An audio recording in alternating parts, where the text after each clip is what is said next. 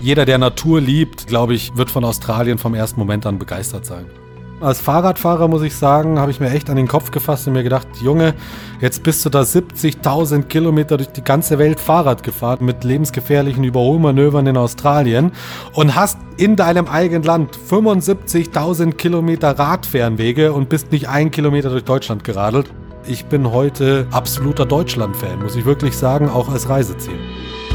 Grenzgänger und leidenschaftliche Weltenwanderer nehmen uns mit auf ihre Streifzüge und bieten Einblicke in ferne Orte und faszinierende Kulturen.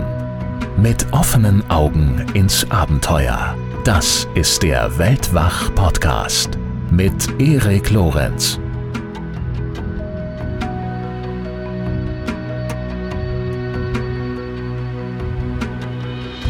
Heute geht es einmal um Australien herum und zwar mit dem E-Bike. Diese Idee hat der Filmemacher und Reisefotograf Maximilian Semsch aus München umgesetzt. Er führte den ersten Langstreckentest der damals, und äh, das ist jetzt schon ein paar Jahre her, der damals neu erschienenen E-Bikes durch. Und diese Reise wurde dann schließlich zum Abenteuer seines Lebens. Außerdem möchte ich mit ihm über sein neuestes Projekt sprechen, mit dem E-Bike durch alle 16 deutschen Bundesländer und darüber, was diese Deutschlandreise für ihn so einzigartig gemacht hat. Also ich muss zugeben, dass ich mich vor diesem Gespräch noch nie genauer mit dem Thema E-Bikes beschäftigt habe. Und ja, also ich hänge natürlich mal wieder etwas hinterher. Aber ich habe selbstverständlich auch mitbekommen, dass sie längst in der Mitte der Gesellschaft angekommen sind. Etliche Freunde von mir sind mit E-Bikes unterwegs und äh, nicht primär, soweit ich das beurteilen kann, weil sie faul oder schwach sind, sondern ja, weil sie damit umfangreichere Touren machen können und mit diesem elektrischen Rückenwind, wenn man ihn so nennen möchte, entspannter und länger und flexibler fahren können. Mit der Corona-Krise hat dieses Thema auch sicherlich nochmal zusätzlich an Relevanz gewonnen. Statt Sommerurlaub gab es da für viele Menschen eben ein neues E-Bike. Ja, und deshalb freue ich mich sehr, dass ich mit Maximilians Hilfe etwas schlauer werden kann und ihr hoffentlich auch. Und ich freue mich, dass wir den perfekten Sponsor für diese Folge gefunden haben, Bosch E-Bike Systems. Bosch hat sich zum Ziel gesetzt, die Mobilität der Zukunft voranzutreiben und bietet für jeden E-Biker das richtige Antriebssystem für den Einsatz im Alltag oder auch in der Freizeit. Es gibt vielfältige Kombinationsmöglichkeiten von Antriebseinheiten, Akkus und Displays und all das sorgt für ein herausragendes E-Bike-Erlebnis. Mit den innovativen Connected Biking Lösungen wird dabei das Erlebnis E-Biken um eine digitale Dimension erweitert. Und egal ob zum Pendeln auf die Arbeit, für den Transport des Wochenendeinkaufs, den Familienausflug am Wochenende, kraftvolles Biken auf dem Trail oder auch, wie in Maximilians etwas extremerem Fall, bei einer Reise um Australien oder über Monate hinweg durch Deutschland. Und von diesen E-Bike-Abenteuern in Deutschland und Down Under wird er uns jetzt erzählen. Viel Spaß, los geht's. Südaustralien, Nullarbor Plain. Endlose Weiten, beeindruckende, aber zum Teil auch eintönige Landschaften und dazu Hitze und äh, haarsträubende Überholmanöver, wenn es galt, an 60 Meter langen Roadtrains irgendwie vorbeizugelangen, also Lastwagen und dazu dann noch Wind und Roadkill, also plattgefahrene Tiere, die es ziemlich häufig gab. Äh, das sind so einige Bilder, die mir in den Sinn kommen, wenn ich an meine ausgedehnten Touren durch Australien denke. Ähm, allerdings muss ich dazu sagen, ich war komfortabel mit dem Auto unterwegs und äh, auch das war zum Teil schon anstrengend. Und du hingegen, lieber Maximilian, du warst mit dem Fahrrad in Australien unterwegs, genauer genommen mit einem E-Bike und zwar 16.000 Kilometer. Zunächst einmal, Hallo Maximilian, es äh, freut mich sehr, dass du da bist. Hallo lieber Erik, äh, danke für die Einladung und ich freue mich sehr dabei sein zu dürfen. Ich habe ja gerade schon ein paar meiner Assoziationen beschrieben. Ähm, welche Bilder kommen dir denn als erstes in den Sinn, wenn du an deine große äh, Australienreise zurückdenkst? Ja, da warst du, hast du schon wirklich viele Punkte genannt. Hinzu kommt vielleicht noch ja die wirklich große Hitze und auch nicht ja. zu vergessen so die die Buschfliegen und sehr viele Insekten die dir das Leben teilweise etwas schwer machen können in, in Australien. Und äh, jeder sagt ja bei Australien, wenn er an Australien denkt, oh mein Gott, die ganzen giftigen und tödlichen Tiere. Äh, ja. Ich glaube, mit denen hat man dann weit weniger Probleme als mit kleinen, harmlosen Insekten, die einen so ein bisschen das Leben zur Hölle machen können. Oh ja, die Buschfliegen, die hatte ich schon fast wieder verdrängt aus meiner Erinnerung. Das stimmt, das ist eigentlich eine der Hauptwidrigkeiten. Also ohne Fliegennetz äh, geht dann ja oftmals in einigen Gebieten gar nicht so viel, ne? Nee, absolut. Also das, äh, also dieser 5 Dollar Fliegenhut, den wir ganz am Anfang der Reise besorgt haben, ja. war mit eines der wichtigsten Utensilien. Also das ist ein Hut und dann geht halt das ganze Netz einmal runter bis an den Hals. Und ja. den hat man mehr oder weniger vom ersten bisschen Licht bis Sonnenuntergang auf. Und beim Fahrradfahren war es so, also so ja. ab 20 kmh, was man mit dem E-Bike eigentlich auch ganz gut schafft, äh, war es so, dass die Fliegen nicht mehr im Gesicht landen konnten. Die sind allerdings immer dann so ein bisschen als blinder Passagier hinten auf dem Rücken mitgefahren. und sobald man dann angehalten hat, hat es genau drei Sekunden gedauert und diese 300 Fliegen waren von deinem Rücken wieder im Gesicht. Okay, aber sie sind jetzt nicht so windschutzscheibenmäßig auf dir äh, aufgeplatscht. Da hat die Geschwindigkeit dann noch nicht ausgereicht zu. Ja, wobei, also äh, so, eine, so eine kleine Buschfliege tut jetzt nicht so weh, aber wenn ja. dann mal irgendwas Größeres, so Richtung Hummel, äh, ja. oh, weiß ja nicht, wie schnell so ein Insekt selber fliegt, aber wenn das mit 20 km/h dir entgegenkommt und du nochmal 20 km/h drauf hast, das und dich das an der falschen Stelle erwischt, tut schon weh. Ja, äh, jetzt wahrscheinlich nicht so sehr wie mit, mit dem Cabrio auf der Autobahn, aber ja. äh, kann schon auch passieren. Ja, also Insekten gibt es und gab es. Die Hitze hast du angesprochen. Dann natürlich, ja, die riesigen Distanzen, für die Australien ja auch bekannt ist, nicht nur im Outback, sondern auch andernorts.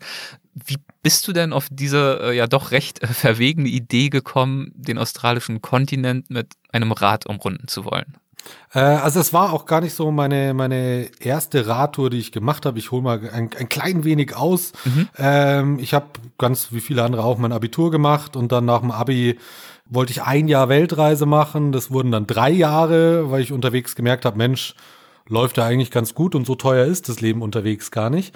Und da auf dieser Reise hatte ich dann schon mit dem Fahrradfahren angefangen, weil ich irgendwie mit Bus und Bahn das Gefühl hatte, Mensch, äh, das ist nicht meine Art des Transports, irgendwie ich erlebe nichts, ich sehe nichts äh, und alles, was zwischen A und B liegt, nehme ich nicht wahr und es ist umständlich und macht wenig Freude und so bin ich eigentlich zum Fahrrad gekommen. Das heißt, du hast dein erstes richtiges, intensiv genutztes Fahrrad dann unterwegs auf dieser Weltreise gekauft. Genau, also angefangen ja. habe ich in äh, damals in Indien, ich hatte da echt mhm. überhaupt keine Ahnung von Fahrrädern und habe mir in Indien dann für umgerechnet, glaube ich, 20 Euro so ein indisches Eingangfahrrad gekauft, ohne Gang Gangschaltung. Das sind so Fahrräder, wie wir sie vorm, vorm Weltkrieg hatten, mit Stempelbremse, also sprich auch kein Kabel, sondern eine Stange. Das Ding war aus, wie, wie so ein Panzer aus Stahl, hat, glaube ich, Eigengewicht von 30 Kilo gehabt. Und das wichtigste Werkzeug für das Fahrrad war ein Hammer, weil was immer kaputt gegangen ist, du hast erstmal mit dem Hammer draufgehauen und versucht, das Ding wieder zum Laufen zu bringen. Das klingt jetzt nicht nach einer großen äh, Finesse in Sachen Fahrradmechaniker, aber anscheinend hat es ja funktioniert. Das, das funktioniert, ja. Also auch wenn man zum Beispiel so einen Flicken anbringen musste, ja. weil es einfach dort kein, kein Equipment gibt oder, oder gab. Ich weiß nicht, wie es heute ist, es ist ja auch schon ein paar Jahre her.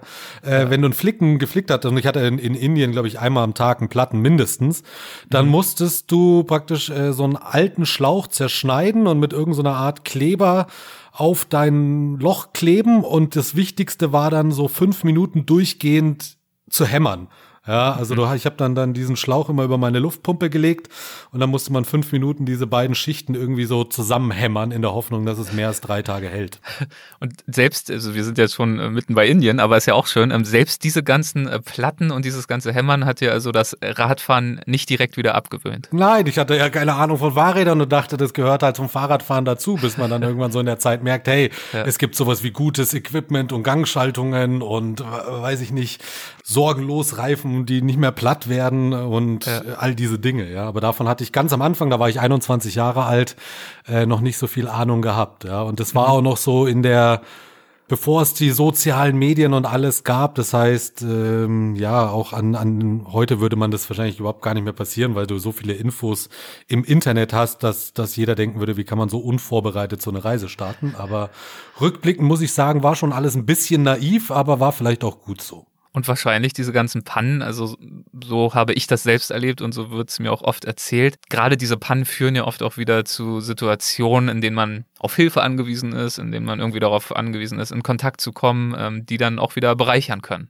Richtig, genau, ja, also ja. und und man hat hinterher auch was zu erzählen. Ich sage auch immer, ja.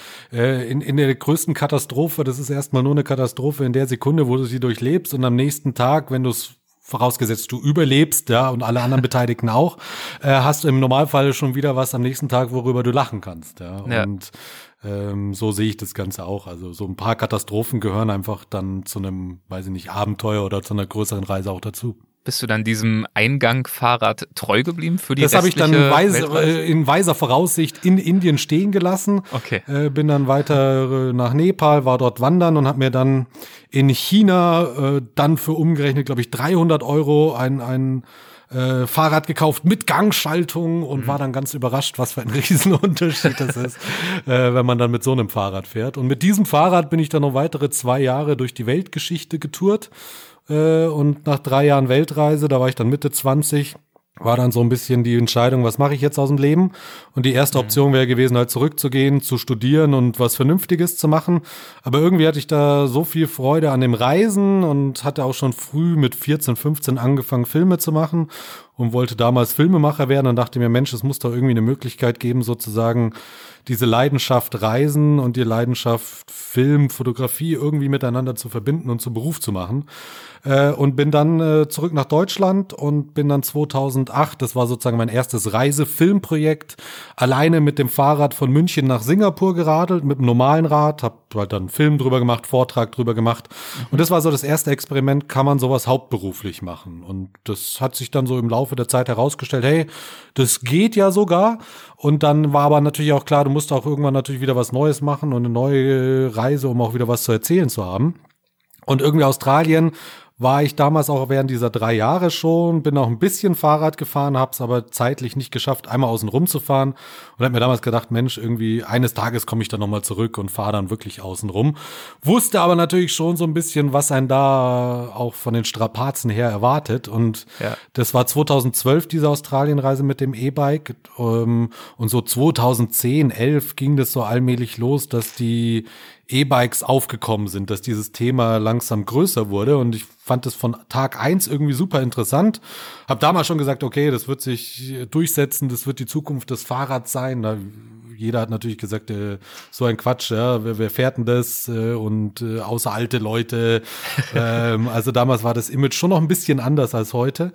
Aber ich fand es total interessant und habe gesagt, hey, das wäre doch mal was, so, da könnte ich das alles miteinander verbinden und dann machen wir die erste große Testfahrt, weil es war damals schon in der Fahrradbranche, dass jeder auch über Elektromobilität und E-Bikes geredet hat, aber ernsthaft mal damit eine längere Distanz am Stück gefahren ist, noch nie jemand. Und so dachte mhm. ich mir, hey, das wäre ja eigentlich auch ein ganz interessanter Aufmacher, das so ein bisschen als Experiment zu sehen.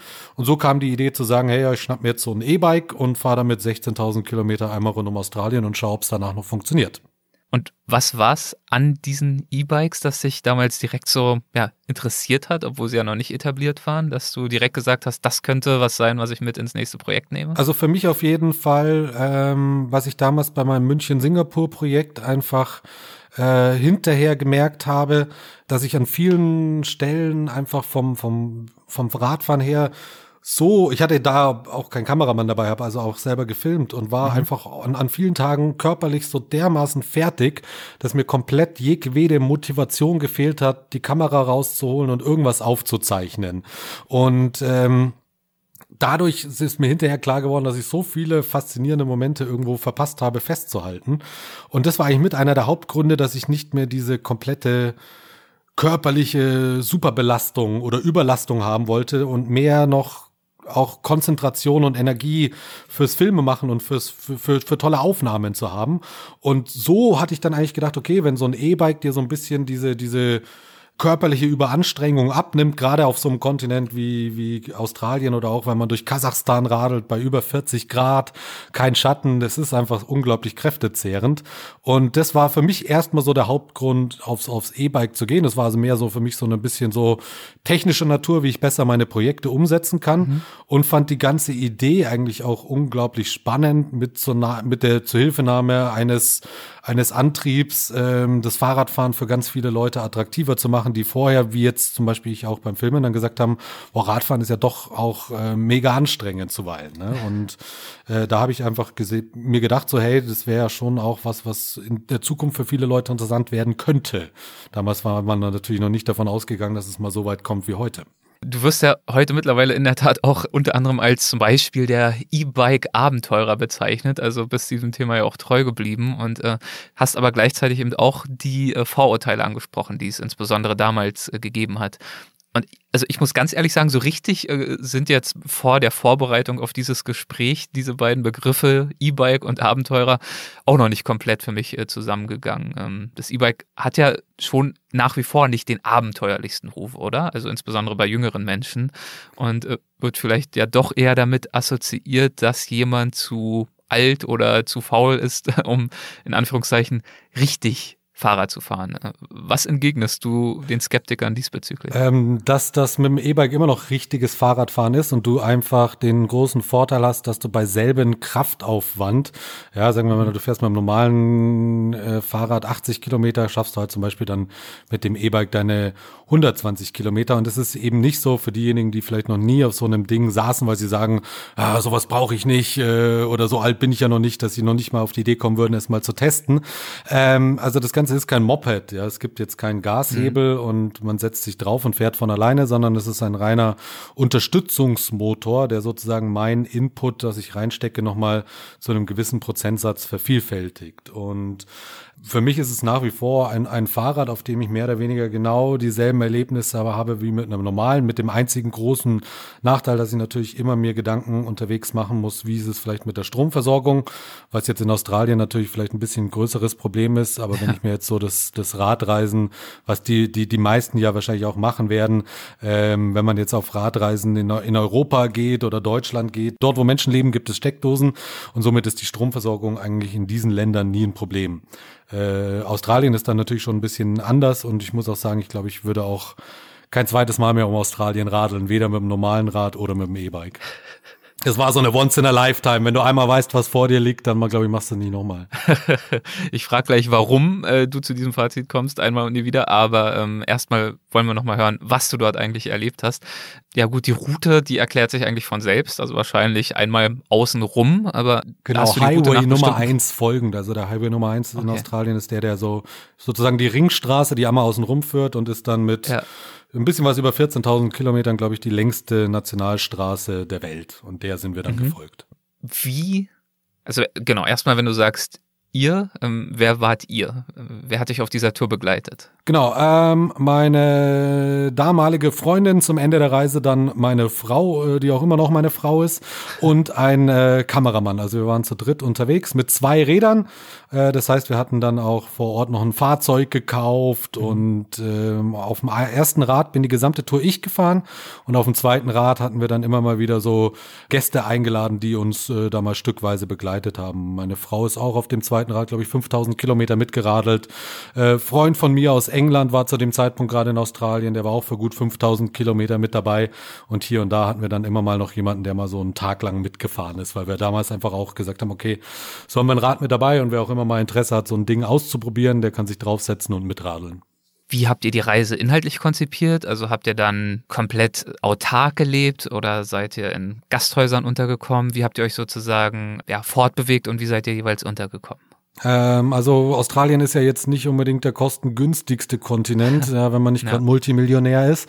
Und äh, wenn man dann auch noch, was waren wir, sieben Monate in Australien, mhm. das geht schon aufs Geld. Also das heißt, die ganze Reise war schon vom, vom Budget her immer sehr streng. Und was halt großartig ist in Australien, Australien ist eine Campingnation und ich würde jetzt mal schätzen, dass wir 85, 90 Prozent unserer Nächte irgendwo im Zelt übernachtet haben.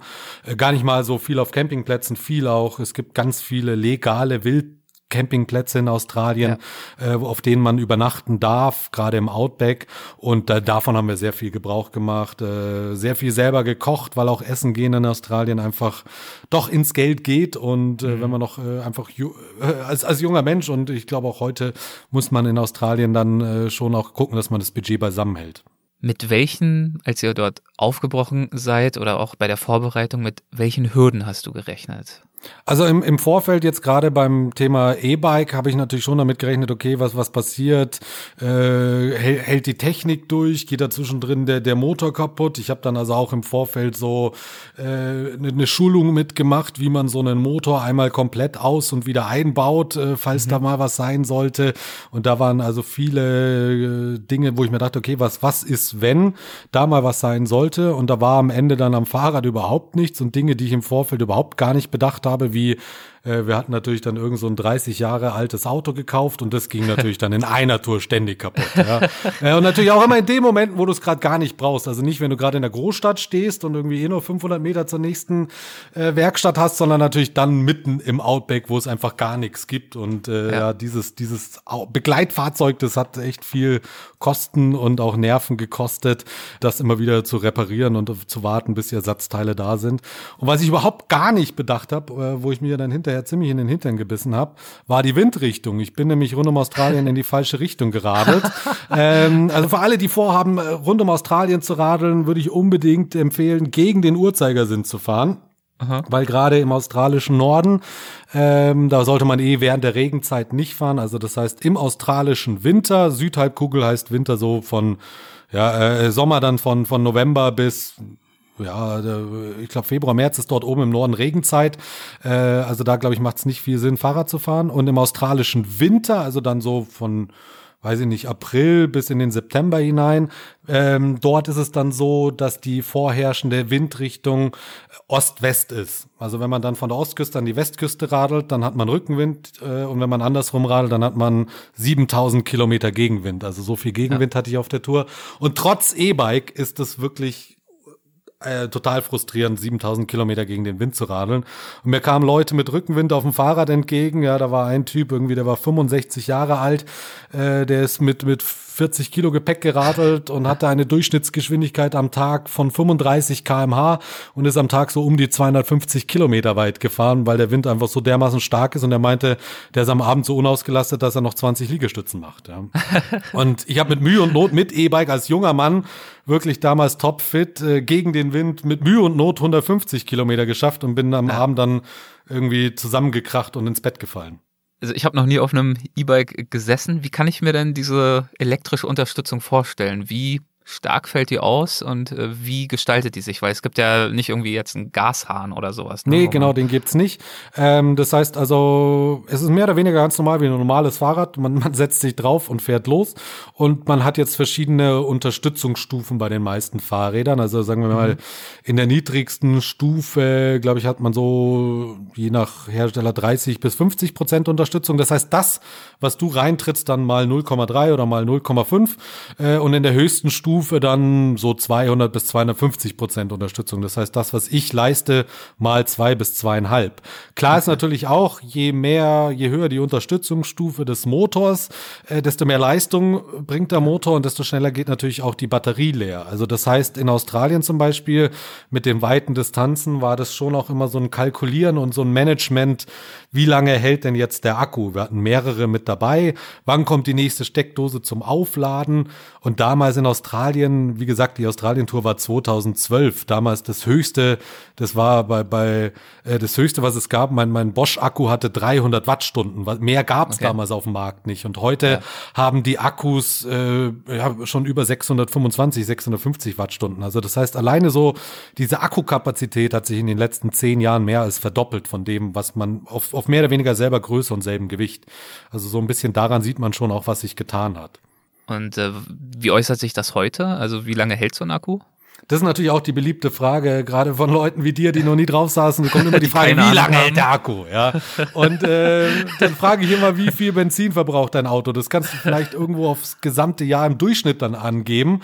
Aber es hängt natürlich davon ab, fährst du jetzt in der Stadt äh, wie ein Irrer ja. Vollgas an an jeder roten Ampel und bremst erst an der, äh, an der grünen Ampel losfahren und an, an, der roten Ampel erst wieder im letzten Moment bremsen oder fährst du vernünftig äh, oder fährst du im sechsten Gang 110 auf der Autobahn oder fährst du äh, 240 auf der Autobahn. Mhm. Auch das wird den Benzinverbrauch deines Autos beeinträchtigen. Und so ein bisschen ist es beim Fahrrad auch.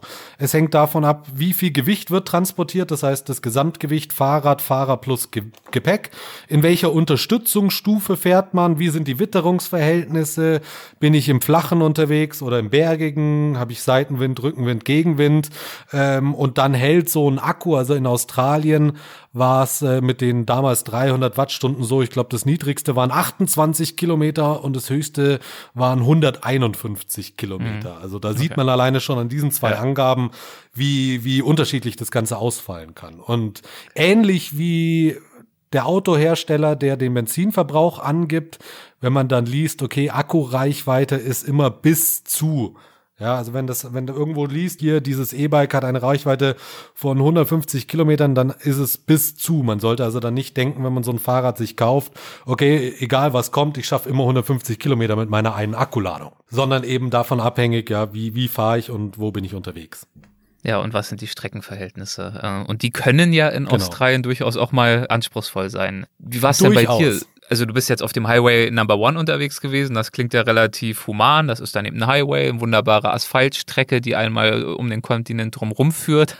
Aber wir wissen auch, ähm, da kann trotzdem mal die eine oder andere Herausforderung lauern. Gab es denn äh, besondere Herausforderungen und Schwierigkeiten, die sich über den Wind hinaus dir in den Weg gestellt haben? Also grundsätzlich ist es natürlich schon so, alleine schon die, eine, eine Dreierkonstellation ist immer schon mal eine Herausforderung, wenn man zu dritt unterwegs mhm. ist. Also die, die, den zwischenmenschlichen Aspekt hatte ich vielleicht im Vorfeld auch gar nicht so sehr auf dem Schirm, wie was für das für eine große Herausforderung werden würde, äh, was wir glaube ich dann aber ganz gut gemeistert haben, alle zu, sagen, zu dritt. Wenn ihr geheiratet habt, äh, dann sogar scheint es ja nicht komplett schief gegangen zu sein. Zumindest, nee, nee, nee klar, aber natürlich ähm, mit mit drei Leuten unterwegs ja. zu sein oder zwischenzeitlich ja. vier äh, ist ist vor allem, wenn man vorher immer alleine gereist ist, äh, bedeutet ja. das natürlich, dass man auch, dass andere Leute auch irgendwo Bedürfnisse haben, auf die man äh, eingehen muss, nicht wahr? Hm. Und dann ist es einfach so, Australien ist keine Fahrradnation und das heißt, es gibt so gut wie keine Infrastruktur für Fahrradfahrer, vielleicht allerhöchstens mal in den, in den Großstädten.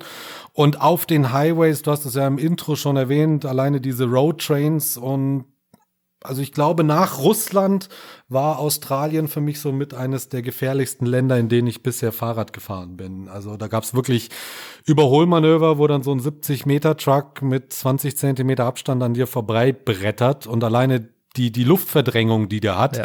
und den Sog, den er dann hinten raus hat, wenn er wieder an dir vorbei ist, das ist so gewaltig und teilweise angsteinflößend. Und wenn der Wind ungünstig steht und äh, der den, den Schall sozusagen wegträgt, dann hat man den Truck teilweise, obwohl die ja mordslaut sind, erst wahrgenommen, als er auf, auf gleicher Höhe war. Und man sitzt so auf dem Fahrrad und guckt verträumt in die Landschaft und bumm, Bruchteil der Sekunde später Todesangst. Ja.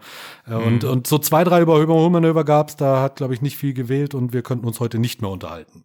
Du hast ja gesagt, ihr habt gefilmt. Ähm, wenn du an deinen Film denkst, gibt es da eine Szene, die für dich besonders hervorsticht oder die vielleicht deine Lieblingsszene ist, weil sie besondere Erinnerungen weckt oder einfach was besonders Denkwürdiges oder Schönes zeigt? Da muss ich tatsächlich jetzt gestehen, dass ich meinen eigenen Film, das, das Ganze ist im Serienformat mit viereinhalb Stunden, ja. Ja. schon wirklich ein paar Jahre selber nicht mehr angeschaut habe, weil es ist dann echt so, wenn du an diesen Projekten arbeitest und dann gerade auch im Schnitt ja. äh, dich ein halbes Jahr selber hörst und siehst, äh, ja, ähm, du bist dann echt froh, wenn du dich nicht mehr hören und sehen musst und das Ding irgendwann mal abgeschlossen ist. Äh, aber es, boah, es sind natürlich also ich muss jetzt natürlich meine Hochzeit nennen, ja, also ich glaube, sonst haut mir ja. natürlich die Frau den Schädel ein.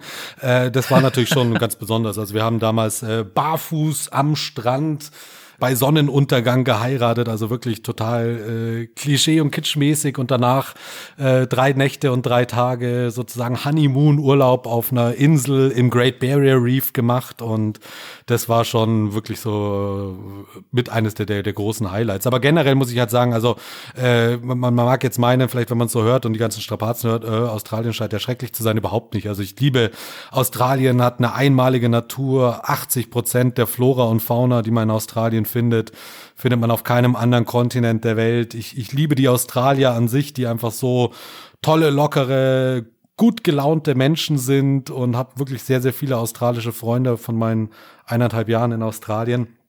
Äh, und habe es zwischenzeitlich sogar auch mal überlegt, auszuwandern und dort zu leben, weil es mir so gut gefallen hat. Also ich muss einfach sagen, und landschaftlich, also einfach so die, die, jeder, der Natur liebt, glaube ich, äh, wird, wird von Australien vom ersten Moment an begeistert sein. Und für mich war es so ein bisschen wie im, im Zoo unterwegs zu sein. Also es vergeht eigentlich kein Tag, wo du nicht Tiere siehst, ja.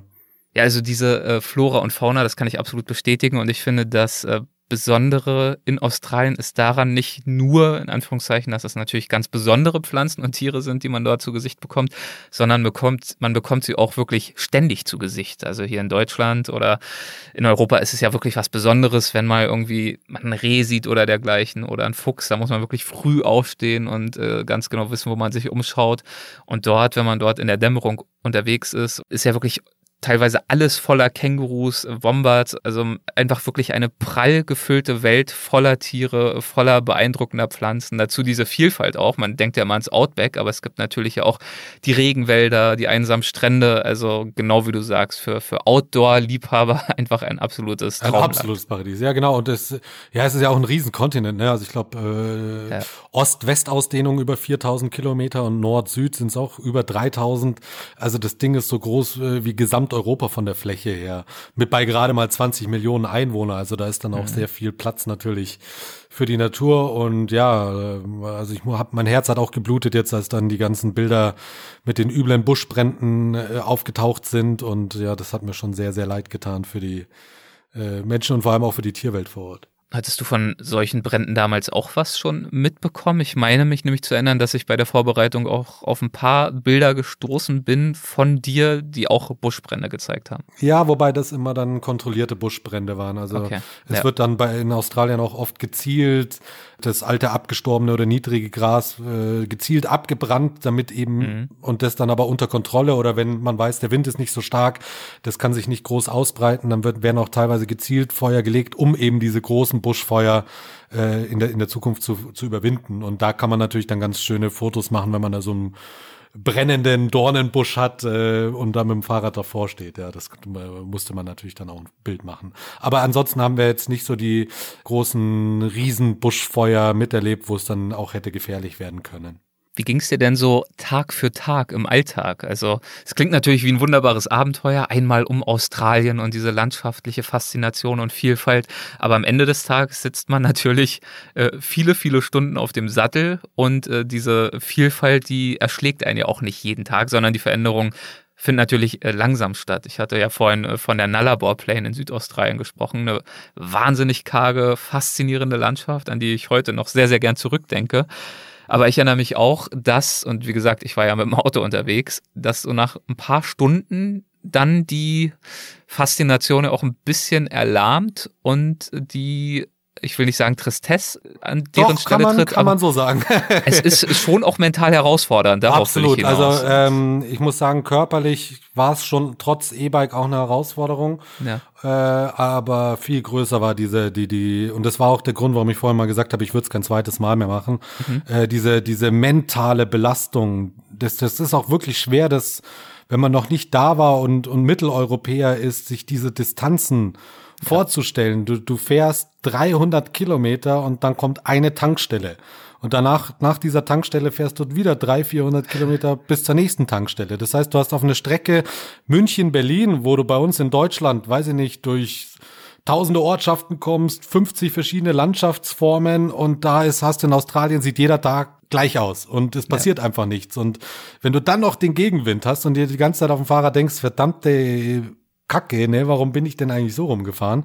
Äh, das macht, das ist schon wirklich sehr, sehr zermürbend. Ich habe dann echt vor lauter Verzweiflung, einfach nur, damit du deinen Kopf irgendwie ablenkst und dich beschäftigst, habe ich dann irgendwann mal aus Verzweiflung angefangen, die Striche in der Mitte der Straße zu zählen, ja, um zu gucken, sind es immer gleich viele auf einen Kilometer und wenn nicht, so was ist der Unterschied, ja, was ist, wie viele sind es im, im, im Idealfall und im niedrigsten Fall an weißen Strichen auf einen Kilometer, um einfach nur irgendwie sozusagen eine geistige Beschäftigung zu haben, um dann wirklich nicht durchzudrehen. Ne? Und das ist schon, verlangt einen schon ein bisschen was ab, dieser, dieser australische Kontinent, auch von seiner Größe her. Und ich schätze mal, von diesen 10.000 Kilo, äh, von diesen 16.000 Kilometern, boah, waren bestimmt 10, 11, 12.000 monoton.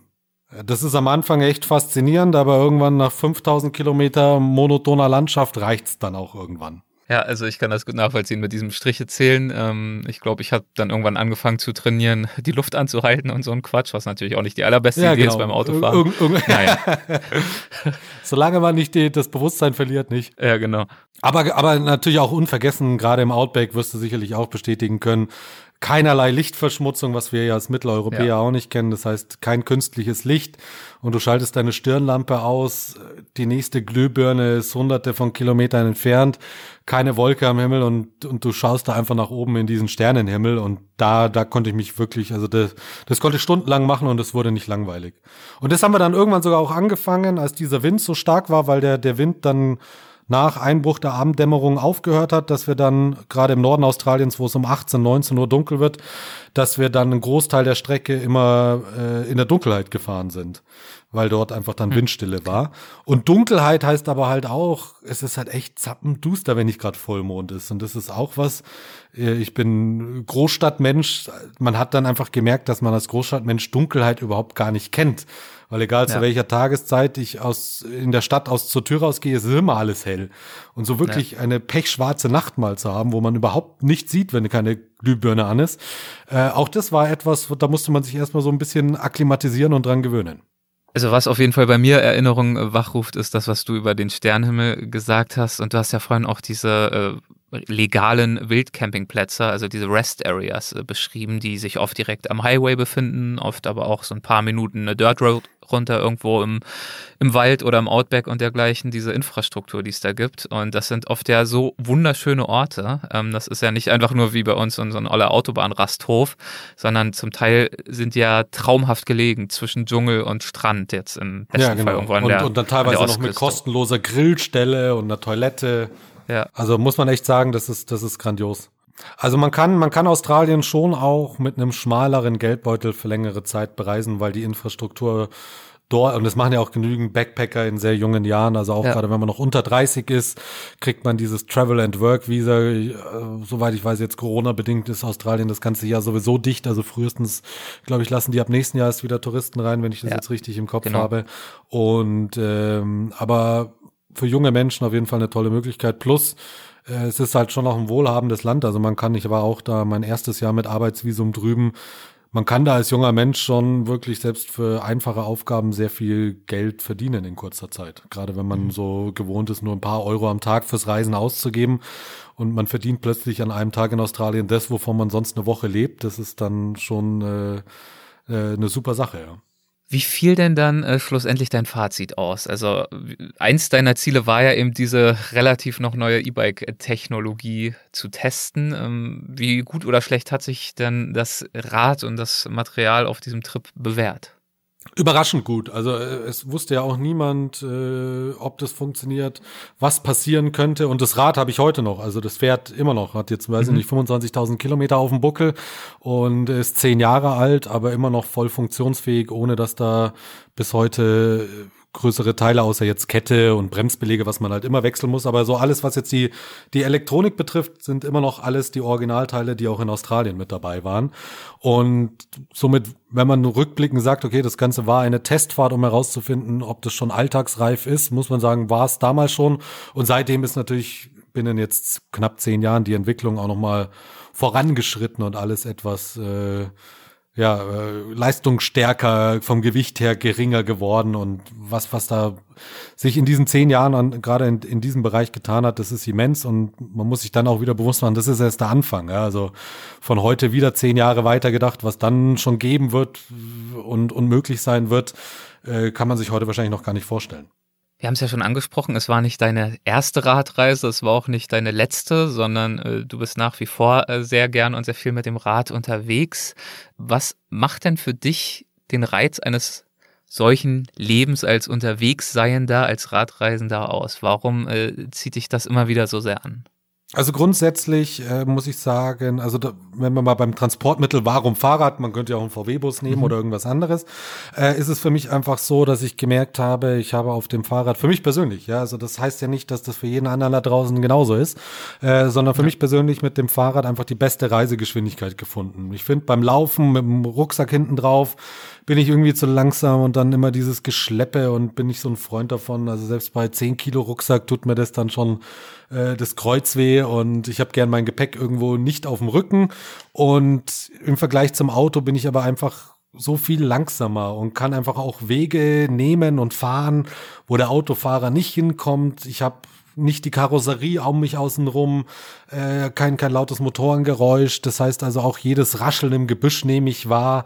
Und ich finde einfach so diese Art des Reisens, die hat's mir einfach angetan. Also das habe ich einfach gemerkt, das ist absolut meine Art und Weise von A nach B zu kommen, denn der Weg ist das Ziel, nicht wahr? Und ja. ich finde einfach auf ja. dem Fahrrad, äh, es gibt kein zweites Verkehrsmittel, wo man ein, ein, ein Reiseerlebnis so intensiv hat, wie mit dem Fahrrad. Und trotzdem bin ich immer noch schnell genug, dass ich damit auch um die ganze Welt radeln kann. Also ja. dort, dort, wo Menschen sind, sind Straßen, sind Wege und man kann Fahrrad fahren. Ich glaube, vor kurzem habe ich gelesen, war jemand mit einem, mit einem Trike oder mit so einem Quad-Fahrrad am Nordpol. Also selbst da war jetzt also schon Fahrradfahrer. Ja. Und das ist also das eine, die, die, die, die Fortbewegung. Und dann muss ich auch sagen, dass ich es, glaube ich, in keiner Lebenssituation schaffe, so sehr im Moment zu leben, wie dann, wenn ich äh, mit dem Fahrrad unterwegs bin auf so einer Reise. Und selbst wenn ich jetzt nur irgendwo mal so eine zwei Wochen Ausflug mache oder so eine kleine Tour, nach zwei, drei Tagen merkt man einfach auch, was im Kopf passiert, dass man ganz schnell aus diesem ganzen Alltag Stress und Trott raus ist und wirklich nur noch äh, diesen, diesen Moment genießt, ohne zu viel sich Gedanken zu machen, was war eigentlich gestern und was habe ich morgen schon wieder alles zu tun. Und äh, nach diesem Lebensgefühl, ja, so dieses wirklich im Moment sein, danach wird man vielleicht auch so, das werden viele andere Reisende bestimmt auch schon erzählt haben. Danach wird man so ein bisschen süchtig. Ja. Und äh, das ist dann echt der Grund, warum es mich dann spätestens nach ein paar Jahren mal wieder für zumindest ein paar Monate rauszieht aufs Rad und irgendwo mal wieder eine längere Tour zu machen. Und wenn du von rausziehen sprichst, dann kann das natürlich ganz unterschiedliche Dinge bedeuten. Klar, Australien ist weit weg, ist groß, ist exotisch, ist vielfältig und aufregend. Dein aktuelles Projekt geht aber in eine ganz andere Richtung, widmet sich nämlich einem auch absolut aktuellen Thema. Das äh, steht für dieses Jahr ja sowieso für viele von uns an, nämlich es widmet sich dem Reisen vor der Haustüre. Wie sah denn dein Vorhaben für dein aktuelles Projekt aus? Worum geht's da? Also aktuell ist auch schon wieder gut. Das Projekt war 2016, dass ich das gemacht habe. Ist ja. also auch schon wieder eine Weile her.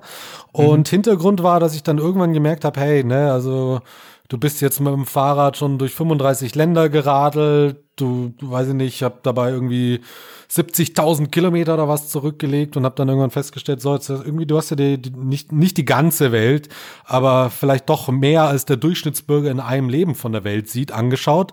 Aber dann gibt's ein Land, von dem du irgendwie noch überhaupt nichts gesehen hast und gar, auch gar keine Ahnung hast, wie es vor Ort aussieht, nämlich deinem eigenen Land Deutschland. Mhm. Und dann dachte ich mir, hey, irgendwie es kann doch nicht sein, dass man die ganze Zeit durch die ganze Welt chattet und wenn man sich die Instagram-Timelines anschaut, äh, jeder versucht noch exotischer zu sein als der nächste äh, und die kuriosesten Ziele auf dieser Welt anzusteuern, aber keiner weiß, wie das übernächste Dorf aussieht, wo man überhaupt lebt. Und dann dachte ich mir, hey, also irgendwo der Erfinder des Fahrrads kommt aus Deutschland, es gibt so gute Radinfrastruktur im Land. Jetzt radel doch mal durch alle 16 Bundesländer, um auch mal deinem eigenen Land eine Chance zu geben, um auch mal deine Heimat besser kennenzulernen. Und so war die Idee geboren, dann zu sagen, okay, jetzt radel ich mal, aber natürlich auch wieder mit dem E-Bike, einmal durch alle 16 Bundesländer und schau mir mal Deutschland an. Und hast du diese Entscheidung für dieses Projekt getroffen in dem äh, Bewusstsein, dass es ja so wie so ein Kompromiss fast schon ist, nach dem Motto, ja, ist dann zwar vielleicht nicht so aufregend, nicht so überraschend, aber zumindest weiß ich dann eben mal, wie es bei mir so aussieht? Oder hast du dir tatsächlich ein ja, ein ganz ähnliches Abenteuer, um mal diesen abgegriffenen Begriff zu verwenden, versprochen und erhofft, wie bei deinen früheren Touren auch. Ja, grundsätzlich bin ich auch kein so ein großer Freund einfach von diesem Wort Abenteuer. Das ist, äh, jeder muss halt sein Abenteuer selbst definieren. Also es kann auch ja. schon ein Abenteuer sein, äh, wenn du am Sonntagnachmittag durch den Wald läufst. Ja, also mhm. für mich ist so ein bisschen so, wenn man das sozusagen überhaupt mal definieren soll, das Wort Abenteuer, für mich ist es einfach der Ausbruch aus dem Alltag. Und alles, was ja. abweicht vom Alltag, ist für mich schon ein Abenteuer, weil es etwas Neues ist. Und äh, das kann auch was ganz Banales sein, wie ein neues Hobby anzufangen oder sowas. Kann auch ein Abenteuer sein. Ja? Mhm. Also von diesem Aspekt her hatte ich keine Bedenken, dass sozusagen der, der Erfahrungswert irgendwie anders sein sollte. Aber ich hatte natürlich schon so große Bedenken wie Wetter. Ja, also ich bin echt kein Freund so von Temperaturen, wie wir sie jetzt gerade haben mit Minustemperaturen. Ich kann Australien über 40 Grad äh, ohne Schatten ganz gut abhaben, aber wenn es dann unter 10 Grad bei Dauerregen ist, dann habe ich da deutlich mehr Probleme mit. Und das war so ein bisschen auch ein Grund, warum Deutschland für mich als Reiseziel nie in Frage kam, weil ich mir dachte, Mensch, das ist ja auch im Sommer immer nur schlechtes Wetter und Dauerregen und da macht es ja eh keinen Spaß. Äh, und am Ende hatte ich auf viereinhalb Monaten Reisezeit durch Deutschland, ich glaube, sieben Regentage. Also Regentag, wo es dann wirklich von morgens bis abends ohne Unterbrechung geschüttet hat. Äh, und davon auch noch die, die, die, die fünf ersten Tage der Reise. Also diese Wetterangst war dann auch überhaupt nicht der Fall. Dann dachte ich im Vorfeld, naja, ah aber der Deutsche, der ist ja immer so schlecht gelaunt und äh, so miese Petrik unterwegs. Also hat er auch ein ganz schlechtes Bild vom dem Deutschen, den es ja eh nicht gibt. Ähm, mhm. und, und auch das Bild hat sich dann komplett gewandelt. Ich muss sagen, Deutschland ist ein unglaublich gastfreundliches Land. Es gibt so unglaublich viele tolle Menschen, die ich auf dieser Reise getroffen habe und unterwegs kennengelernt habe. Also auch in dem Punkt hat sich mein Bild gewandelt. Dann hatte ich vielleicht so ein bisschen das Bedenken, dass Deutschland doch eher jetzt im Vergleich zu Australien ein bisschen eintönig und langweilig ist, was Landschaft betrifft und Highlights. Auch das ist überhaupt nicht der Fall. Also auch im Vergleich zu Australien muss ich sagen, ähm, haben wir auf, auf weiß ich nicht, wie, wie das Größenverhältnis jetzt ist, aber sagen wir mal 20 mal weniger Fläche wie Australien, mindestens genauso viele Highlights wie in Australien. Äh, nur die wenigsten kennen sie. Und äh, also ich muss sagen, nach diesen viereinhalb Monaten hat sich mein Bild vom eigenen Land komplett gewandelt, gewandelt und ich bin heute absoluter Deutschland-Fan, muss ich wirklich sagen, auch als Reiseziel. Nicht zuletzt auch, weil äh, der Deutsche, wieder in Anführungszeichen, dann doch äh, etwas gastfreundlicher und offener äh, dir begegnet ist, als du es vielleicht dir zu erhoffen gewagt hattest. Aber da muss ich jetzt nochmal nachfragen. Wir hatten nämlich äh, bei Weltwach vor ein paar Wochen so eine kleine Diskussion dazu. Äh, wie sah es denn für dich in Sachsen aus? denn äh, Wanderin und Buchautorin Rebecca Salentin äh, hatte davon erzählt, dass sie genau dort eben keine besonders guten Erfahrungen gemacht hat. Und das wurde dann auch noch von ein, zwei Stellen bestätigt. Ich suche ja jetzt immer noch nach dem Gegenbeweis. Mein Vater kommt aus Sachsen und ich kenne da so viele nette Leute. Wie, wie ist es also dir da, da möchte ich auch gleich den Gegenbeweis antreten. Das war damals auch so 2016. Das war gerade das Aufkommen von Pegida. Das heißt, damals war es automatisch so, äh, das hatten mir sogar Leute vor der Reise gesagt, ja, also, boah, warum fährst du denn nach Sachsen? Was willst du denn bei den ganzen Nazis? Und also damals war es wirklich so praktisch eins zu eins, Sachsen ist gleich Pegida und, und nur Rechte. Und äh, das muss ich sagen, habe ich so überhaupt nicht empfunden. Also ich habe so tolle Leute in Sachsen kennengelernt und ich, wenn, ich muss jetzt echt mal überlegen, ob ich ein irgendetwas Negatives hatte. Äh, ich bin damals, als ich in Dresden war, da, da, hatte ich dann auch eine Privatübernachtung und es war sogar Montag und da wollte ich, da habe ich dann auch gesagt, hey, ich möchte mir jetzt dieses Pegida-Ding, nachdem jeder drüber redet, auch mal angucken. Und ich glaube, da habe ich dann gefilmt und da wurde ich von ein, zwei Leuten angepöbelt, weil, weil, weil ich halt gefilmt worden bin. Und das war's dann aber, aber glaube ich schon. Und ansonsten muss ich wirklich sagen, hatte ich dann nur positive Erfahrungen. Das Einzige, wo mal die Leute so ein bisschen schroffer waren, ähm, war für mich äh, Mecklenburg-Vorpommern an der Küste. Also so, mhm. so ein bisschen so dieses nordische, raue, wie so ein bisschen wie das Wetter, ja. äh, so ein bisschen auch, äh, vielleicht einfach auch dem Massentourismus geschuldet, dass dort einfach dann so ein bisschen auch im Hochsommer so eine Übersättigung herrscht und äh, vielleicht Einheimische so ein bisschen gereizter reagieren. Aber das habe ich eigentlich mit Humor genommen. Und ansonsten muss ich wirklich sagen, hatte ich da also Sachsen jetzt negative Erlebnisse kann ich überhaupt nicht bestätigen. War es für dich komplett äh, selbstverständlich und offensichtlich, die Tour dann auch wieder mit einem E-Bike zu machen? Oder ähm, warum hast du dich wieder dafür entschieden? Ja, Denn, genau, weil ich also natürlich. Also 16.000 16 Kilometer Australien, klar, das sind ganz andere Distanzen, aber äh, warum in Deutschland dann auch? Äh, wie, wie schon erwähnt, einfach, einfach für mich als, als Filmemacher dieser Riesenvorteil, äh, zu jeder Zeit des Tages äh, genug, genug Akkureserven sozusagen noch bei mir zu haben, um okay. auch meinem Job nachzugehen, was ja in dem Fall dann das, das Dokumentieren mit der Kamera ist und nicht an den Punkt zu kommen, wo ich einfach körperlich so erschöpft bin, dass ich darauf keine Lust mehr habe. Und äh, zum anderen war natürlich auch vier Jahre später so ein bisschen die, das Interesse da, was hat sich denn jetzt getan an der Technik, wie, wie ist das Ganze vorangegangen? Und dann war es bei Deutschland auch so, dass ich äh, das äh, im Vorfeld so organisiert habe, dass das Konzept der Reise durch Deutschland lautete, zeig mir deine Heimat. Und mhm. nachdem ich ja jetzt schon so ein paar Jahre da unterwegs bin, hat man ja so ein paar Anhänger gesammelt über die Jahre. Und die habe ich dann alle informiert über die sozialen Medien, Newsletter und habe gesagt, hey Leute, in einem halben Jahr starte ich die Reise durch Deutschland, fahre durch alle 16 Bundesländer, meldet euch bei mir begleitet mich und zeigt mir eure Heimat, weil keiner mhm. kennt sich vor Ort besser aus als die Leute, die da leben, als der ja. Local, als die Einheimischen. Und dann dachte ich mir vor der Reise, als ich dann die Idee hatte, dann dachte ich mir, na ja, hey, ganz ehrlich, wenn sich zehn Leute melden, das wäre ja schon voller Erfolg. Und am Ende waren es über 400 Zuschriften, die ich bekommen habe und mit gut 200 Leuten habe ich es dann auch tatsächlich geschafft, mich während der Reise zu treffen und die haben mich dann von einer Stunde bis zu drei Tagen begleitet und haben mir so ihre Heimatregion vorgestellt und näher gebracht. Und an manchen Tagen war es tatsächlich so, dass ich morgens um neun da jemanden getroffen habe, der hat mir was gezeigt, mittags um 12, 40 äh, Kilometer weiter die nächste Person und abends um 18 Uhr nochmal jemanden. Und der große Vorteil für mich mit dem E-Bike ist dann auch, dass ich immer mit 20 kmh Geschwindigkeit rechnen kann. Also wenn ich ohne Anhalten fahre, weiß ich, ich schaffe in einer Stunde 20 Kilometer. Egal, ob da jetzt 800 Höhenmeter vor mir liegen oder ich heftigen Gegenwind habe. Und der Sta Zeitplan war an, an manchen Tagen äh, durch Deutschland so von, von dem, was man alles sich vorgenommen hatte, äh, echt heftig. Und da hatte ich einfach auch wieder den großen Vorteil, dass ich diesen Zeitplan zumindest vom Fahren her sehr, sehr gut einhalten konnte und genau wusste, okay, ich habe jetzt 40 Kilometer, es ist 12, äh, ich muss um 2 Uhr da sein. Das heißt, wenn ich jetzt zwei Stunden durchfahre, bin ich Punkt 14 Uhr da. Und das wäre mit mhm. einem normalen Fahrrad nie, nie möglich gewesen. Und für mich ist es mittlerweile einfach auch so ein bisschen einfach, also ich liebe das Teil. Also der Fahrspaß ist einfach grandios und ich sage immer, wenn du einmal wahrscheinlich mit einem, weiß ich nicht, Lamborghini oder Ferrari über die Autobahn gefahren bist, wird es danach ein bisschen schwieriger, wieder in den Fiat Punto einzusteigen.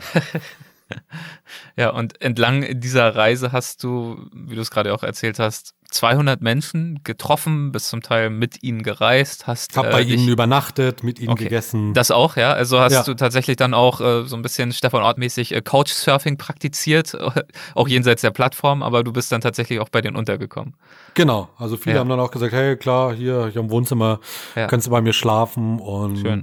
war wirklich überwältigt. Und das meine ich ja eben, was ich vorhin gesagt habe, dass sich dadurch auch mein Bild des Deutschen ähm, komplett gewandelt hat, so, weil, weil ich, und das waren 95 Prozent der Leute hatte ich vorher noch nie gesehen. Ja, also ja. ich wusste auch gar nicht, wer, wer kommt da jetzt, wer steht da am nächsten Tag vor mir. Und dann äh, wirklich, und Leute haben sich da teilweise zwei Tage ihres Jahresurlaubs genommen von der Arbeit, um mich durch ihre Region zu führen. Und von, von davon war ich dann schon echt wirklich überwältigt, muss ich ehrlich gestehen fallen dir da, und ich weiß, solche Fragen sind immer so ein bisschen äh, fies und oll, aber es muss einfach sein, fallen dir da eins, zwei Beispiele für ein, für solche Begegnungen, die für dich ganz besondere Highlights dargestellt haben? Ja, es, wie du schon sagst, es ist immer so, diese schwierigste ja. Frage ist immer, wo war es am schönsten, was war am besten? Mhm. Ähm, weil es so viele Erlebnisse gab. Aber ich weiß nicht, ich war äh, einen Tag zum Beispiel mit, mit dem äh, Skispringer Jens Weißflog im Erzgebirge unterwegs, ja. ja. Und das hat sich halt dann auch wieder über fünf Ecken ergeben und ich dachte mir, ja, der nimmt sich halt fünf Minuten Zeit für so ein Interview, um so ein bisschen sein Hotel zu bewerben. Und dann ist der Typ auch am Ende mit mir einen, einen halben Tag irgendwie 50 Kilometer durchs Erzgebirge geradelt und hat mir voller Stolz äh, seine, seine Heimat präsentiert, obwohl er an dem Tag sicherlich auch andere Dinge zu tun gehabt hätte. Ja. ja. Oder, ähm, weiß ich nicht, mein ältester Mitfahrer war 75 Jahre alt und der jüngste noch nicht mal ein Jahr alt, der drei Tage hinten im, im Anhänger hinterhergezogen worden ist. Und mhm. äh, aber wie gesagt, das ist echt schwer, jetzt eine Sache immer irgendwie herauszugreifen, weil ähm, es, es wäre unfair allen anderen gegenüber, die ich da ja. nicht erwähne. Du hast zum Beispiel äh, Point Alpha äh, besichtigt. Davon hat auch bei uns schon mal in der Weltwach Plus Episode äh, Mina Esfandiari erzählt vor einiger Zeit. Kannst du uns kurz schildern, worum es sich dabei handelt und äh, wie du diesen Ort erlebt hast? Genau, also das war zum Beispiel auch eine absolut grandiose Begegnung. Äh, einer meiner, also das war, ich bin erst zwei Wochen, ich bin im, also vielleicht kurz Erklärung, ich bin in München mhm. gestartet, ja. diese Deutschland-Tour und bin dann sozusagen erst durch Bayern und dann die, die Ost, Öst, Ost, ehemaligen Ostländer, äh, Bundesländer geradelt, dann den Norden und dann Weste Mitte. Das heißt, mein zweites Bundesland war Thüringen und mein erster äh, sächsischer Mitfahrer, Grüße an der Stelle an Stefan und Annika, die hatten damals vorgeschlagen, wir treffen uns direkt an der Gedenkstätte Point Alpha, weil die wohnen da in der Nähe und es wäre geschichtlich unglaublich wichtig. Ich kannte das vorher natürlich nicht, hatte keine Ahnung, was es ist. Bin dort angekommen, habe dann festgestellt, dass es super interessant ist, bin an die, an die, an die Kasse hin, habe gesagt, hey, ich weiß ich habe mich nie angemeldet, aber ich sehe gerade, äh, dass das hier echt eine geschichtlich sehr wichtig ist, gäbe es denn jemanden, der mir für 20 Minuten oder 10 Minuten ein Interview geben könnte. Und das war an einem Samstag oder Sonntag. Und dann hat die kurz telefoniert und dann hieß es, ja, ja, einer unserer Ehrenamtlichen, der, der ist in 10 Minuten da, der hat alles stehen und liegen gelassen und hat mich dann drei Stunden äh, durch Point Alpha geführt. Grüße an den David, danke dafür nochmal. Äh, also da war ich auch wieder total überwältigt. Und Point Alpha, heute Museum und Gedenkstätte, während der deutschen Teilung einer der, der heißesten Punkte an der innerdeutschen Grenze im sogenannten Fulda Gap gelegen. Auf der einen Seite stand der Warschauer Pakt, auf der anderen Seite die NATO und äh, die haben sich da also sozusagen gegenseitig ähm, beobachtet. Und wenn mhm. der dritte Weltkrieg ausgebrochen wäre, dann hätte es an dieser Stelle damals im sogenannten Fulda Gap zuerst gekracht. Damals gab es von beiden Seiten auch Pläne. Und gerade für mich als Westdeutscher, ich bin 83er Jahrgang, ich habe damals von der ganzen Teilung wenig bis überhaupt nichts mitbekommen. Und dort auch wirklich mal mit Zeitzeugen zu reden, mit Leuten zu reden, die grenznah gewohnt haben, was das damals bedeutet hat, äh, war für mich auch auf jeden Fall ein, ein Augenöffner. Und es ist nicht weit, wer regelmäßig auf der A7 unterwegs ist, äh, da gibt's ja immer diese braunen Highlight-Schilder, also kurz hinter der bayerischen Grenze kommt dann hier nächste Ausfahrt, Gedenkstätte Point Alpha. Und äh, ich kann es wirklich nur jedem empfehlen, der da demnächst mal dran vorbeifahrt, da mal einen Zwischenstopp zu machen und sich da mal einen halben Tag schlau zu machen, auch so über die deutsch-deutsche Geschichte. Was hat äh, dein Gesprächspartner David dir erzählt über seine Beziehung zu diesem Ort? Ähm, das war auch total genial, weil er auch so viel aus seiner persönlichen Geschichte erzählt hatte. Äh, zum Beispiel war es bei ihm so, dass äh, seine Mutter damals äh, verhaftet worden ist, weil sie versucht hatte zu fliehen und äh, die wiederum von der eigenen Schwester verraten worden ist. Ja, und mhm. diese Geschichten dann zu hören und er wurde dann irgendwie, glaube ich, erstmal ins, ins Heim gebracht, während seine Mutter im Umerziehungslager oder im Gefängnis gesessen ist. Und solche persönlichen Geschichten zu hören, das ist für so einen Wessi wie mich so komplett unvorstellbar. Der war ungefähr mein Jahrgang und sich vorzustellen, wie krass nur, weil man irgendwie 300 Kilometer weiter wohnt, so in etwa Luftlinie, was für ein anderes Leben das war und was das, was das damals bedeutet hatte, auch wie so die gesamte Grenze aufgebaut und organisiert war, wie, wie der ganze Staatsapparat funktioniert hatte, ähm, war wirklich faszinierend und schockierend zugleich. Eines äh, deiner Kapitel, du hast da über dieses Projekt auch ein Buch geschrieben, das heißt äh, wie heißt das Buch noch gleich? Ich habe es mir hier gar Hashtag nicht. Watertrip. Ja, Watertrip, ähm, sowas, genau. Ja. Mal, ich habe es hier vor mir liegen. Äh, 200 Radkilometer, 200 neue Freunde, 16 Bundesländer, ein Abenteuer. Langer Titel. Hätte ich mir mal hier vermerken sollen, aber ich habe natürlich reingeschaut und zum Beispiel bin ich auf das Kapitel gestoßen mit dem Namen Deutschlands Grand Canyon. Wo hast du den denn entdeckt? Ähm, das war, im, ich glaube, das war Sachsen, ja, also wenn wir es gerade vom negativen Sachsen vorhin hatten, äh, das Elbsandsteingebirge. Also ich mhm. habe auch in meinem Vortrag zu der Reise, weil natürlich alle immer fragen, wo war es am schönsten? Um, um dieser Frage sozusagen vorweg zu entgehen, nenne ich in meinem Vortrag meine persönlichen fünf Highlight-Stellen, also wo mhm. es für mich am schönsten war. Und eine davon ist das Elbsandsteingebirge in Sachsen. Und das ist wirklich so ein bisschen, da war ich vor dieser Reise auch noch nie, war aber eben schon, weiß ich nicht, ob du Carrie Genie National Park in Australien kennst, ja, oder yes, weil, ja. ja. eben äh, etwas bekannter dann äh, in, in Colorado, glaube ich, hier der Grand Canyon, wo du vielleicht mhm. wahrscheinlich auch schon warst. Und äh, jetzt die Frage, warst du schon mal im Elbsandsteingebirge in Sachsen? Ich schon. Ja, du schon, okay. Ja, ah, sehr gut. Aber viele eben nicht, ja. Und das ja, genau. ist das Kuriose, dass viele ja. äh, vielleicht den Carigini National Park kennen oder zumindest schon mal irgendwo am Horseshoe Band gestanden sind. Aber keiner je auf die Idee kommt, mal zu sagen, das kann man an dem Wochenende machen. Ich fahre jetzt mal nach Sachsen. Von Dresden aus kann man mit der S-Bahn äh, die Elbe entlang bis ins Elbsandsteingebirge fahren und äh, dort direkt loswandern. Ja, und trotzdem ja so ein paar, wahrscheinlich von deinen Hörern vielleicht noch ein paar mehr, äh, aber trotzdem ist es faszinierend, wie wenige dort jemals gewesen sind, äh, von meinen Freunden auch. Also gerade wenn ich mir meinen Münchner Freundeskreis anschaue, äh, ich glaube, da waren die wenigsten jemals in Ostdeutschland, äh, ausgenommen vielleicht Berlin zum Feiern. Ja. Und äh, außerdem hast du auch noch äh, entdeckt, dass, wieder ein Zitat aus deinem Buch, Venedig des Nordens. Wo befindet sich das denn? Das ist mein neuer Wohnort. Da hat es mir dann so gut gefallen, dass ich da gleich hingezogen bin. Ja. Und zwar Brandenburg an der Havel. Ja, also ist so, ja, gute, ja, eine Autostunde westlich von Berlin. Also es kommt Berlin, Potsdam, dann Brandenburg an der Havel. Hier fließt die Havel durch, die also auch wirklich absolut traumhaft schöner Fluss ist, nicht kanalisiert, also ganz viele Schleifen macht und auch jede Menge Seen miteinander verbindet. Das heißt, es gibt hier bei uns eigentlich auch nie Hochwasser, weil äh, diese die ganzen Seen das, das Wasser auffangen. Und wir haben, äh, Brandenburg ist das Bundesland mit den, mit den meisten Seen, noch mehr als äh, Schleswig-Holstein, was ich vorher auch noch nicht wusste.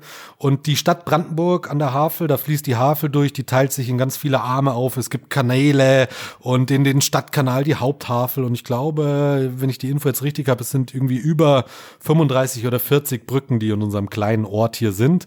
Und das war auch sowas, da hatte ich davor noch nie was davon gehört. Also ich wusste gar nicht, dass das diese Region gibt und war dann hier in der Region auf meiner Deutschlandtour, hatte ich so ein Hausfloß, also ein Haus auf dem Floß mhm. für 24 Stunden und bin dann da über die ganzen Seen geschippert mit Übernachtungen auf dem Floß. Und ich dachte mir, hey, was für eine geile Region. In einer Stunde bist du in Berlin, wenn du Großstadt brauchst. Dann habe ich als Münchner die Mietpreise gegoogelt. Danach fand ich den Ort noch viel geiler.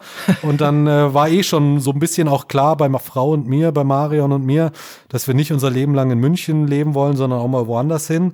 Und ich hatte diese Deutschlandtour schon auch so ein bisschen dazu benutzt, ähm, mir das Land mal anzuschauen, äh, um, um mal zu gucken, wo könnte man leben. Und am Ende hat es uns jetzt hierher verschlagen und wir leben jetzt seit zweieinhalb Jahren hier, Schön. sozusagen als Wahl-Ossis und ja. äh, sind absolut begeistert und wollen so schnell hier auch nicht weg. Und äh, du musstest dann auch keine harte Überzeugungsarbeit leisten bei deiner Frau. Nee, nee, überhaupt ja. nicht. Also die, die, ich, ich war, die war dann, ich habe gesagt, okay, es wäre schon, bevor wir uns entscheiden, da hinzuziehen, schon gut, wenn du zumindest einmal durch den Ort gelaufen bist, damit du weißt, auf was du dich einlässt. Ja. Da sind wir da einmal von München schnell hingefahren, haben eine Nacht hier verbracht, äh, sind zweimal essen gegangen und hat die Frau gesagt, gut, passt, jetzt ziehen wir her. Cool. Na, inwiefern hat sich denn dein eigener Blick auf dieses Land äh, auf unser Land äh, durch diese Reise verändert? Also, was war so dein, dein größtes Aha-Erlebnis? Du hast ja gerade schon angedeutet, dass von vielen Orten, die du besucht und besichtigt hast, du vorher selbst noch nie was gehört hattest. Also zum einen als Fahrradfahrer muss ich sagen, habe ich mir echt an den Kopf gefasst und mir gedacht, Junge, jetzt bist du da 70.000 Kilometer durch die ganze Welt Fahrrad gefahren. Wie gesagt, wir hatten es ja mit lebensgefährlichen Überholmanövern in Australien und hast in deinem eigenen Land 75.000 Kilometer Radfernwege und bist nicht ein Kilometer durch Deutschland geradelt, obwohl du durch ganz Deutschland radeln musst, ohne einmal auf die Hauptstraße zu müssen. Ja? Mhm. Also das heißt, es ist so eine gute Infrastruktur hier, die ich nie ausgenutzt habe und dessen ich mir auch nie bewusst war, dass es so ist, dass es diese gute Infrastruktur gibt, bis ich es dann eben gemacht habe. Und muss auch wirklich sagen, äh, mein Vortrag zur Deutschlandtour endet zum Beispiel mit den Worten, dass Deutschland für mich eines der schönsten, abwechslungsreichsten und kurzweiligsten Länder war, die ich bisher besucht habe. Und das meine ich auch wirklich so. Also ich habe selten ein Land bereist, was auf so kleiner Fläche so viel zu bieten hat. Also im, im Süden angefangen mit dem Alpenvorraum bis in den Norden dann zwei Meere, dazwischen jede Menge Mittelgebirge. Äh, äh, ein Dorf in Sachsen sieht ganz anders aus als in, in Ostfriesland. Und diese Vielfältigkeit auf so kleinen Raum mit so viel spannenden Städten äh, und auch so viel Geschichte. Ja, Australien, klar, die, es gibt die Geschichte der Aborigines, ähm, aber ansonsten gibt es da kein Gebäude, was älter als 150 Jahre ist, so ungefähr. Ja. Und bei uns, ja, weiß ich nicht, wenn ich mir anschaue, anschaue, überlege so, Wartburg habe ich besucht, äh, ja, die, die ganze Luther-Geschichte, ja, ähm, also auch gerade Thüringen, also das ist so viel Spannendes und das hat mich als früher als junger Mensch, da war man halt mehr an Party interessiert und sowas, nicht alles so wirklich vom Hocker gehauen, muss ich sagen, dass mich jetzt so so so auch so ein bisschen so die ganze Geschichte, wie sah das Leben dort vor 500 Jahren aus, wirklich mittlerweile fasziniert und es da äh, natürlich in diesem Land äh, damals Zentrum Europas natürlich auch wahnsinnig viel zu erzählen gibt.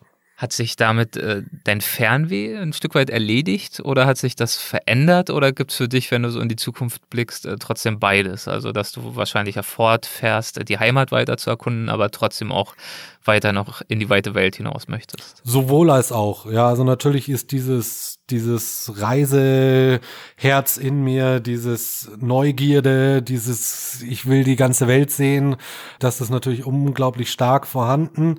Gleichzeitig aber zum Beispiel jetzt auch gerade während der Pandemie, wo man ja auch überhaupt gar keine Ahnung hat, wann, wie und ob das normale Reisen wieder möglich sein wird, auch gleichzeitig dieses Wissen zu haben, sollte ich jetzt die nächsten fünf Jahre das eigene Land nicht verlassen dürfen, ist es auch kein Weltuntergang Untergang, weil es hier noch so viel zu sehen gibt, dass dieses eine Leben für, alleine für Deutschland schon gar nicht ausreichen wird. Ja. Das E-Bike, um darauf nochmal zurückzukommen, nutzt du das eigentlich äh, zu Hause bei dir auch im Alltag? Absolut. Also das ist praktisch im Dauereinsatz. Also ich mache, ich schaue auch, dass ich meine Einkäufe nicht groß mit dem Auto mache, sondern einfach dann immer das Fahrrad nehme. Und ich sehe einfach auch das E-Bike schon auch als Lösungen für viele innerstädtische Probleme, die wir haben. Äh, viele schaffen sich jetzt das, das, das Auto ab, viele Großstädter und selbst mit drei Kindern, es gibt die E-Lastenräder, also das ist das, was ich vorhin auch meinte, was die Entwicklung in diesen zehn Jahren gemacht hat. Und wenn man dann wieder zehn Jahre weiterdenkt, was dann möglich ist und wenn man es vielleicht noch ein bisschen größer sieht, bis Mitte des Jahrhunderts oder des, bis Ende des Jahrhunderts, äh, sehe ich wenn wir unsere innerstädtischen Probleme lösen wollen mit viel zu viel Individualverkehr und viel zu großen Autos darin, dass man einfach sehr bequem mit, mit äh, weiß ich nicht, halb selbstbetriebenen Elektrofahrzeugen wie jetzt Fahrrädern oder Lastenrädern zukünftig seine Sachen macht, inklusive Großeinkauf oder Schulbus für die Kinder oder ähnliches. Du hast gerade die Lastenfahrräder angesprochen, sozusagen als äh, weitere Gattung neben dem Tourenrad. Ich muss auch zugeben, ich habe mir E-Bikes äh, tendenziell auch als eher so schwere, klobige Dinger vorgestellt. Habe jetzt aber auch bei der Vorbereitung gesehen, es gibt ja durchaus zum Beispiel auch äh, Mountainbike-E-Bikes. Ne? Also es gibt mittlerweile alles. Es gibt E-Rennräder. Ja. Es gibt jedes Fahrrad, was es vorher gab, mittlerweile auch mit einem E-Antrieb. Und der Markt ist, weiß ich nicht, ich habe die ganzen Zahlen jetzt nicht im Kopf, aber ich glaube jedes Jahr so zweistellige Wachstum, also zweistellige Prozentzahlen an Wachstum und die Fahrräder aus dieser Saison, die jetzt erst geliefert werden, sind praktisch mehr oder weniger schon verkauft. Also man hat, ja. man hat auf, aktuell auf dem E-Bike eine Wartezeit so gefühlt wie auf dem Trabi damals. also das zeigt einfach auch die, den Hype und der Hype wird nicht aufhören, gerade jetzt auch äh, während wir noch in der Pandemie sind. Und das ist einfach auch das Tolle am Fahrradfahren. Also ein, ein, ein, ein besserer Urlaub mit Abstand und, und draußen an der Natur als mit dem Fahrrad oder eben dann das, das E-Bike ähm, gibt es eigentlich nicht. Was steht denn äh, für dich an, wenn du in die Zukunft blickst? Hast du schon äh, Pläne, über die du sprechen kannst und möchtest? Geht's äh, weiter um Deutschland oder orientierst du dich dann wieder auf eine andere Destination? Ja, wird sicherlich auch mal wieder eine andere Destination kommen. Wie gesagt, aktuell einfach ja.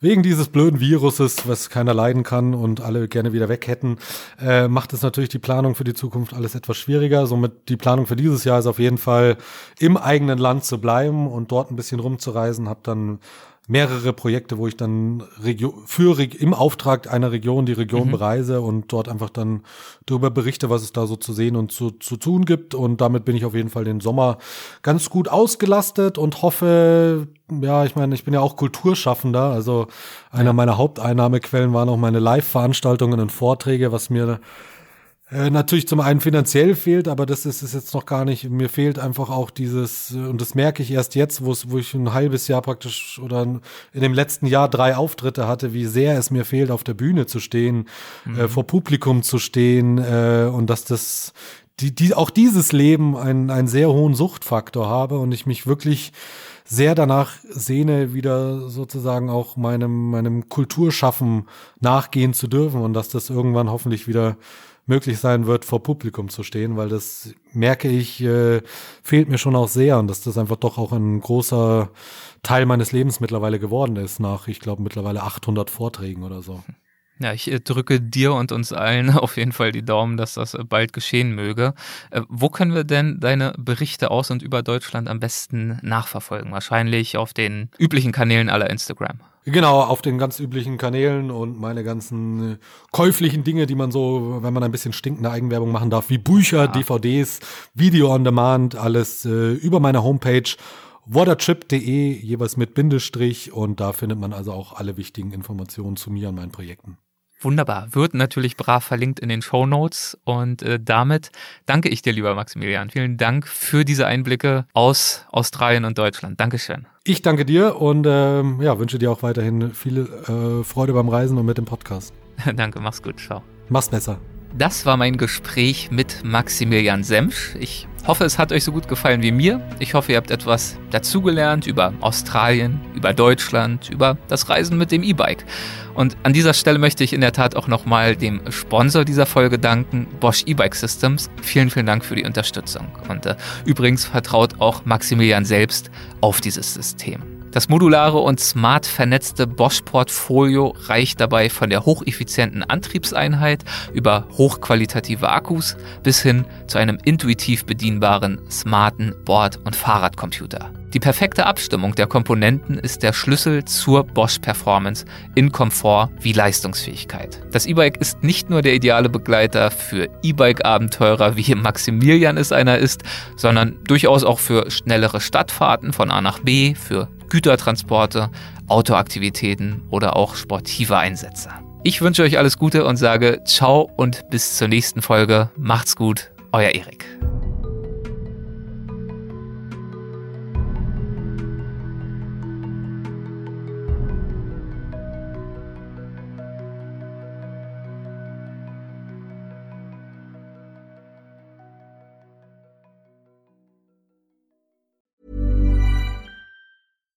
Deserves the best, and there's no better place to shop for Mother's Day than Whole Foods Market. They're your destination for unbeatable savings, from premium gifts to show-stopping flowers and irresistible desserts. Start by saving 33% with Prime on all body care and candles. Then get a 15-stem bunch of tulips for just $9.99 each with Prime. Round out Mom's menu with festive rosé, irresistible berry chantilly cake, and more special treats. Come celebrate Mother's Day at Whole Foods Market. Hey, it's Paige DeSorbo from Giggly Squad. High quality fashion without the price tag. Say hello to Quince. I'm snagging high-end essentials like cozy cashmere sweaters, sleek leather jackets, fine jewelry, and so much more. With Quince being 50 to 80% less than similar brands. And they partner with factories that prioritize safe, ethical, and responsible manufacturing. I love that. Luxury quality within reach. Go to quince.com slash style to get free shipping and 365 day returns on your next order. Quince.com slash style.